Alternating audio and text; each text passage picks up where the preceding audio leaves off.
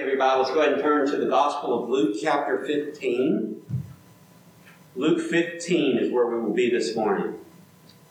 When I was in high school, I was not very popular.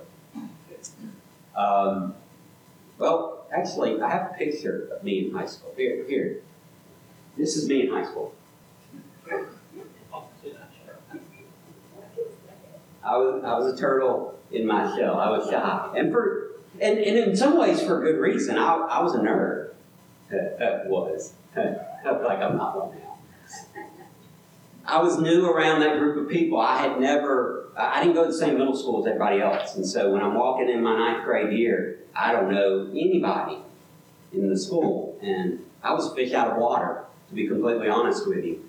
And one day, something amazing happened. You can take the turtle off now. Uh, thank you. All right. This, that's just going to distract me, so better get that out of the way. Then one day, something amazing happened. I got invited to eat lunch with someone, and it wasn't just someone, and it wasn't just some table. It was probably the most popular person in school um, at the cool kids table, right? I mean, this was this was the elite of, of, of high school popularity. We're sitting at this table. Um, it was the who's who. Now, this turtle is coming out of his shell, baby. I am, I am on the fast track, right? I, I, I've got it made now.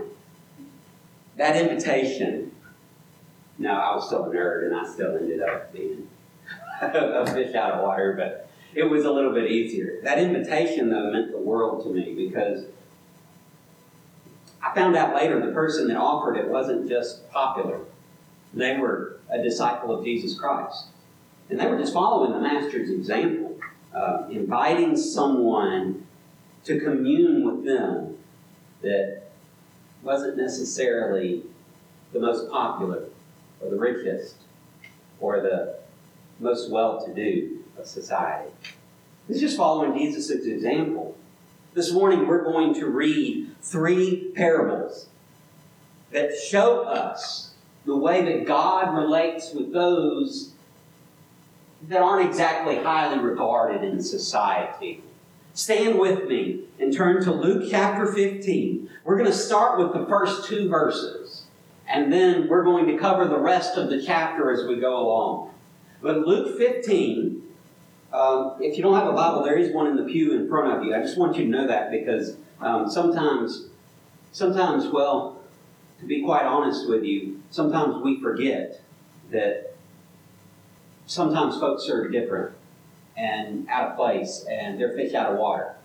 And so I want you to know if you're a fish out of water, we're glad to have you in this pond this morning. Um, Luke chapter 15, verses 1 and 2. This is God's word that we're reading, and if you let it, it will change your life. Now, the tax collectors and sinners were all drawing near to him, and the Pharisees and scribes grumbled, saying, This man receives sinners and eats with them.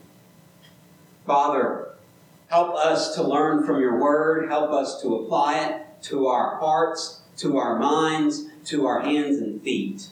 Lord, may we put the word of God in that we may get the character of God out. In Christ's name we pray. Amen. You may be seated. Imagine being one of these sinners. The most important person you will ever hear about in your entire life is now inviting you to come sit and eat with him, even though you're a sinner. Now, make no mistake, this word sinner, this, these are really bad people. It was reserved for the worst of the worst. Well, people who intentionally disregard God's law, it would be folks that embezzle money from nonprofits. That, those would be sinners. They would be the ones stealing from little old ladies. Those would be sinners. People that sell their bodies on the streets, those would be sinners. People that exploit children for a cheap labor force, those would be sinners. Sinners would prey on the poor while they get rich. These sinners were so bad that the rabbinical law said you don't even have to teach Torah to them. They're so wicked. That those kind of people sinners. Those kind of people like, like we're not. sinners. The Bible says, For all have sinned and fall short of the glory of God. It also says, The Lord looks down from heaven on the children of man to see if there are any who understand, who seek after God. They've all turned aside. Together they have become corrupt. There is none who does good, not even one. Find me one good person, one that does not turn away from God. You can't find them on earth. They're not here. The testimony of Scripture is that every single one of us sins against God. Sin, simply put, is disobedience. It's when we choose our own way instead of following His way. It's every one of us offending God by our intentional defiance of His laws. We rebel against the holy God and we deserve His wrath. But even though, even though these sinners are so bad and so defiant against God, Jesus welcomes them anyway.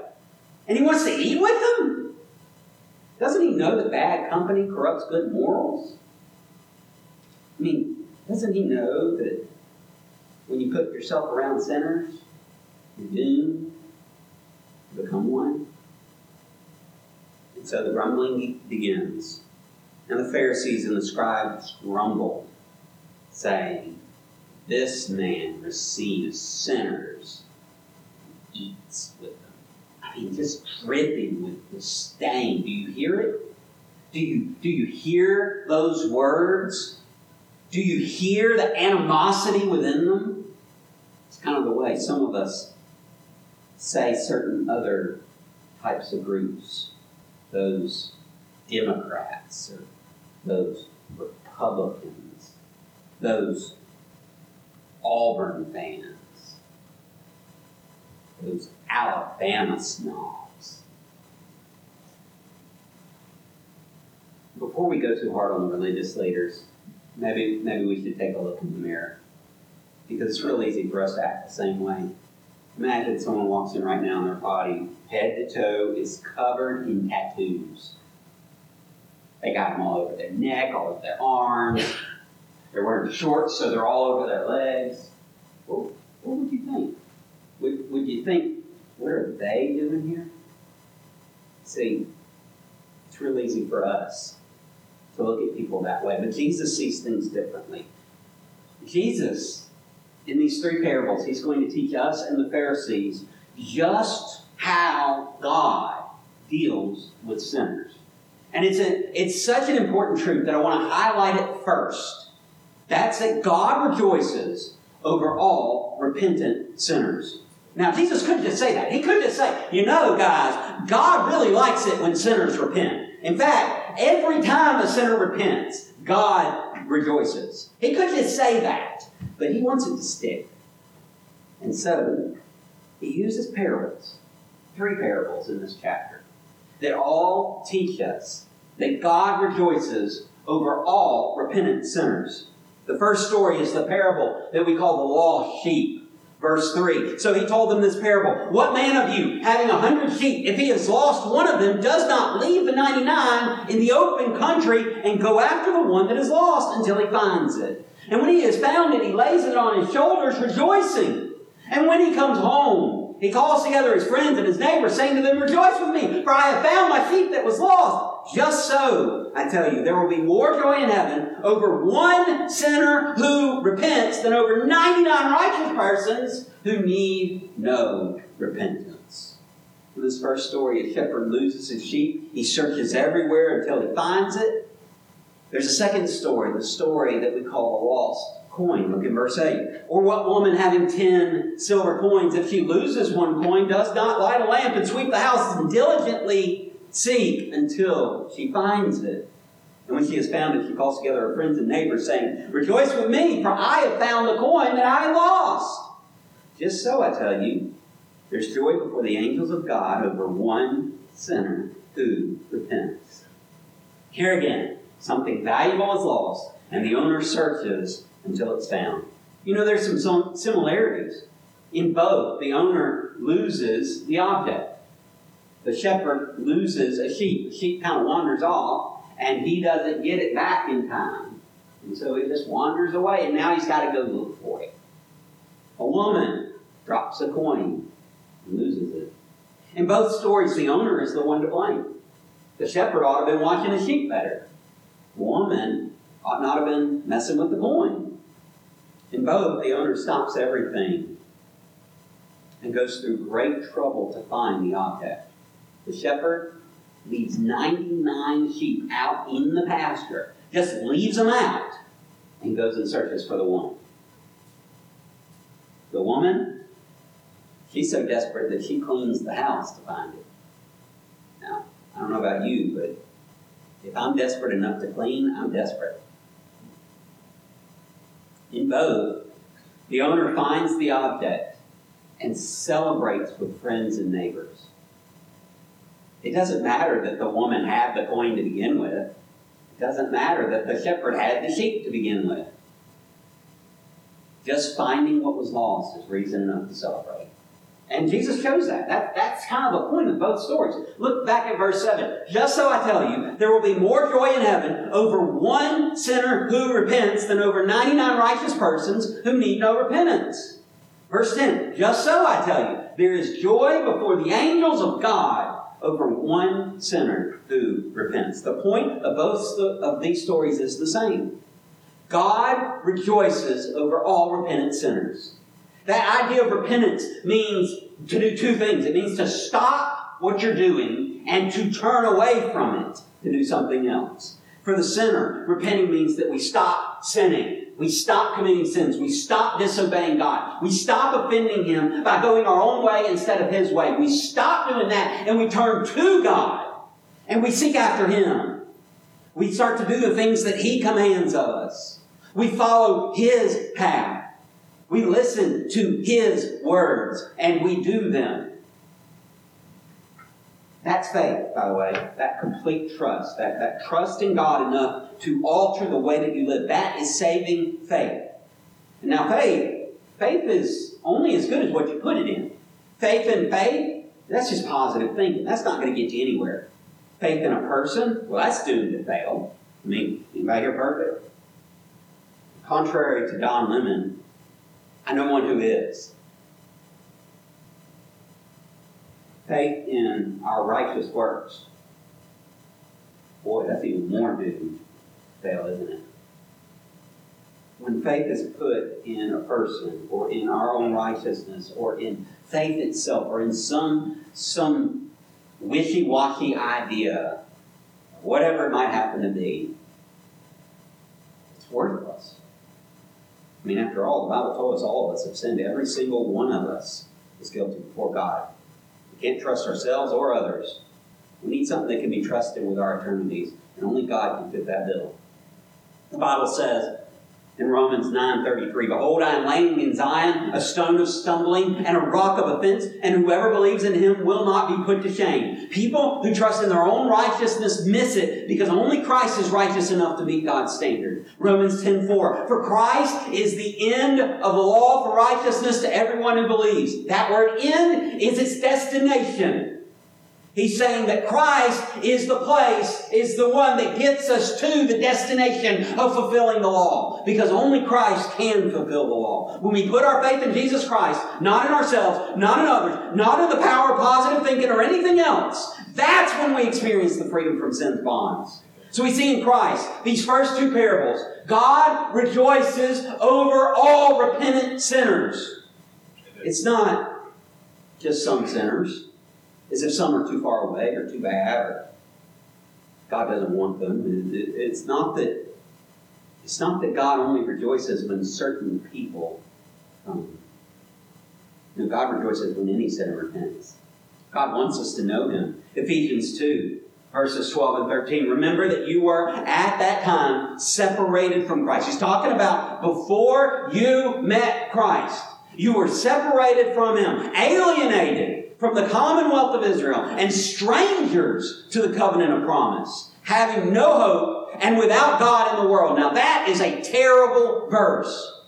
And that's the condition that so many are in. Without Christ, you are alienated. You are strangers. You are hopeless. You are without God. But, verse 13, now in Christ Jesus, you who were once far off have been brought near by the blood of Christ. And that's what Christ does. He brings us near to God. That's why Isaiah could plead with his people. Seek the Lord while he may be found. Call upon him while he is near. Let the wicked forsake his way, and the unrighteous man his thoughts. Let him return to the Lord, that he may have compassion on him and to our God, for he will abundantly pardon. God wants us to know him.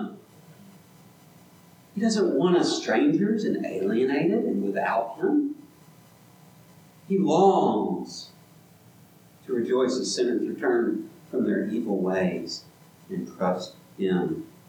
So he invites us, wicked sinners that we are, to the table. It's a wonderful message because so many are so hopeless. So many are in such desperate need. There's a third parable, and it's probably the one no, most well known of all. Look in verse 11. And he said, There was a man who had two sons. And the younger of them said to his father, Father, give me the share of the property that is coming to me. And he divided his property between them. The younger son, we don't know why he wanted to leave. Maybe he was just sick and tired of living at home. Maybe the old man was oppressing him. Maybe he thought, Dad's keeping me from all this wonderful stuff out there. So I'm just going to leave home and go live it up. Whatever the reason, he demands his portion of the inheritance and runs away with everything. There's a stark dis- difference between this story and the prior ones. In the other two stories, when the owner loses something, it's the owner's fault. But in this story, when the father loses the son, it's not the father's fault. It's the son's fault. The son runs away. The son demands the inheritance. The son basically slaps his father in the face and says, I don't want to be your son anymore. You're dead to me. That's what taking your inheritance early is saying. He's saying, I don't care about you. Give me what's mine. You can basically go die for all I care. Can you imagine the heartbreak of the father? The son rejecting him, rejecting his teachings, rejecting his way of life, opting instead to party hard. But soon the money runs out, and the realities of life hit him hard. Instead of a party, he's broke. Instead of being surrounded with friends, it turns out those friends really aren't friends after all. They abandon him. And the next thing he knows, this Jew is feeding pigs. Talk about the ultimate embarrassment. It's so bad. The Bible says that he wishes that someone would give him some of the slop to eat himself. He tries to pick up the shattered pieces of his life, but it's just not working. In verse 17, but when he came to himself, he said, How many of my father's hired servants have more than enough bread? But I perish here with hunger. Back at home, even the servants have plenty to eat. And I'm out here starving. I will rise and go to my father, and I will say to him, Father, I've sinned against heaven and before you. I am no longer worthy to be called your son. Treat me as one of your hired servants. So, with desperation, prayer, probably little else, the son turned and heads back home. Verse 20 And he arose and came to his father. But while he was still a long way off, his father saw him and felt compassion and ran and embraced him and kissed him. And the son said to him, Father, I have sinned against heaven and before you, and I am no longer worthy to be called your son. But the father said to his servants, Bring quickly the best robe and put it on him, and put a ring on his hand and shoes on his feet, and bring the fattened calf and kill it, and let us eat and celebrate. For this my son was dead and is alive again. He was lost and is found. And they began to celebrate. Just as the Father yearned for his Son's return, God aches for sinners to repent of their sins and turn to Him. It doesn't matter how far you've gone. It doesn't matter how long you've been away. It doesn't matter how bad you've been. God waits desperately for you to repent. And when you do, He will rejoice. God rejoices over all repentant sinners. That's not the end of the story. See, if that was the end of the story, then that, that would be the whole point of all these three parables, but there's a bow that hasn't been tied yet. Remember back in verse 2 when it said that the Pharisees and the scribes were grumbling? He hasn't really dealt with them. He's dealt with the sinners, but hasn't really dealt with them. And they're the ones he's speaking to. They're the ones that he's trying to get through to. They're the ones that need to get slapped on the back of the head and get some sense knocked into them. They're the ones that need this parable. So he continues. Remember, there was two brothers in the story. That older brother, when he comes home, and he hears all the noise kind of far off, and he asks the servant what's going on. And the servant tells him that your brother has come back home, and your dad's celebrating with a party. Verse 28, but he was angry and refused to go in. Why was he so angry? Shouldn't he be glad that his brother returned? No, no, this, this brother, instead of being happy, instead of rejoicing, he's wrathful. I mean, his brother's a sinner. Think, think of how bad he treated their father. Instead of showing loving mercy toward the fallen brother, instead of re- recognizing and rejoicing in his repentance, the older brother instead is angry. He refuses to recognize the one who squandered his own inheritance. And the sad thing is, he doesn't have the right to hold the grudge. The Father does. The Father should be the one who's chastising. The Father should be the one who's punishing. The Father should be the one rejected because the Father was the one wrong. This brother's angry anyway, even though the Father is rejoicing. The brother is angry even though he has no right to be. So he complains about the Father's goodness to this dirty sleazeball son of yours. And he says that. He says, that son of yours, not my brother. You know, when your wife or your husband sees your kid do something and they say, that kid of yours, just, yeah, it's not his brother. No, no, it's your son. That son of yours thinks he can just walk all over you and then walk back in and suddenly you're supposed to throw him a big party kill the fattened calf, give him great clothes and rings and all kinds of stuff. Besides, all that's mine. All that belongs to me. He took his inheritance. Everything else belongs to me.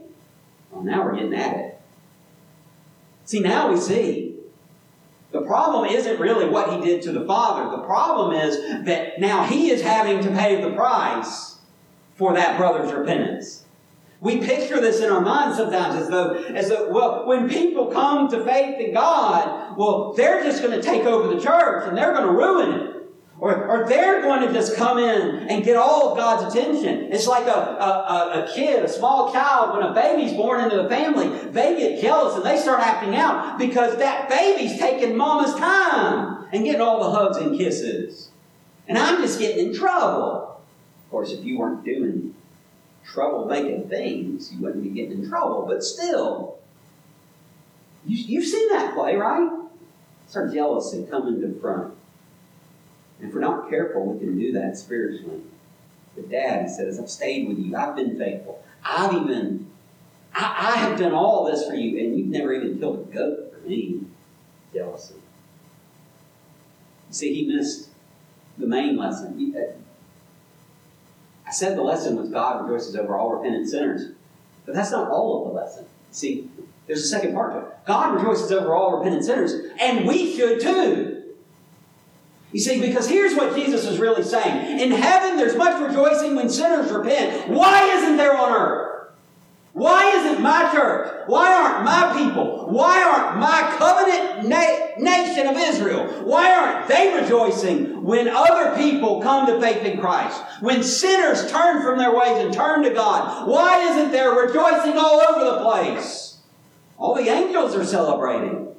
The creatures around the throne, singing, Holy, holy, holy is the Lord God Almighty. The ones that are constantly praising God.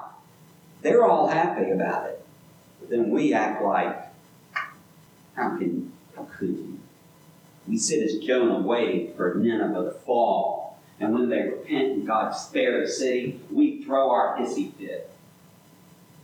And then when God plants a gourd tree plant give us a lesson, we get mad at that plant gets eaten too. Fathers. And what we should be doing is rejoicing in God that the lost has come home. The sheep has been found. The coin has been found. The son has been found. By the way, there's something else. Go ahead to verse 32.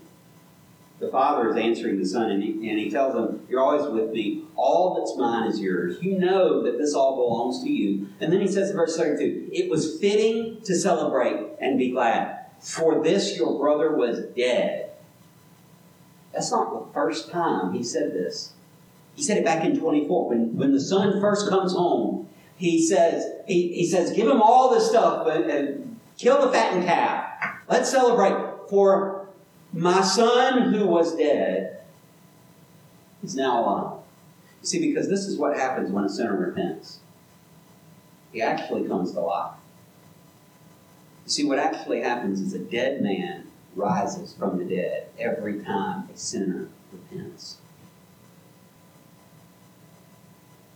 And it brings God untold amounts of joy to raise people from the dead to bring new life where there was no life. Said, For Christ you were dead in your trespasses and sins. Now in Christ you've been made alive. Why don't we celebrate that? God yearns for the lost to come home. And that means we as Christians should yearn for them to come home too. It means we, make, we must make use of every means at our disposal in order to bring them home. It means that we should be ready and willing to greet them with open arms and joyful hearts. It means that we should be ready to accept them regardless of their past mistakes or wrong actions. That doesn't mean that we excuse them. That doesn't mean that we immediately put them in positions of high leadership. It does mean we welcome them, we love them, and we help them grow, even if we're the ones hurt. Even if we're the ones who have been put in a bad spot because of that person. So here's the issue with Pharisees. They're the older brother. They, they refuse to accept the sinners. God is willing to accept any who come with repentant hearts. David, after he had that whole fiasco with Bathsheba and then killing Uriah to get her as his wife, he was under a lot of guilt. Listen to his prayer. For you will not delight in sacrifice, or I would give it. You will not be pleased with a burnt offering. The sacrifices of God are a broken spirit. A broken and contrite heart, O God, you will not despise. God is willing to accept your broken spirit. He's willing to accept your heart ripped apart by sin. He's, he's willing. We've all failed. Every single one of us. But that does not disqualify us from God's offer. Praise God, it doesn't disqualify us. He wants you to come home lost son, lost daughter, trust in Christ. It'll make you a brand new person. Bring you from death to life.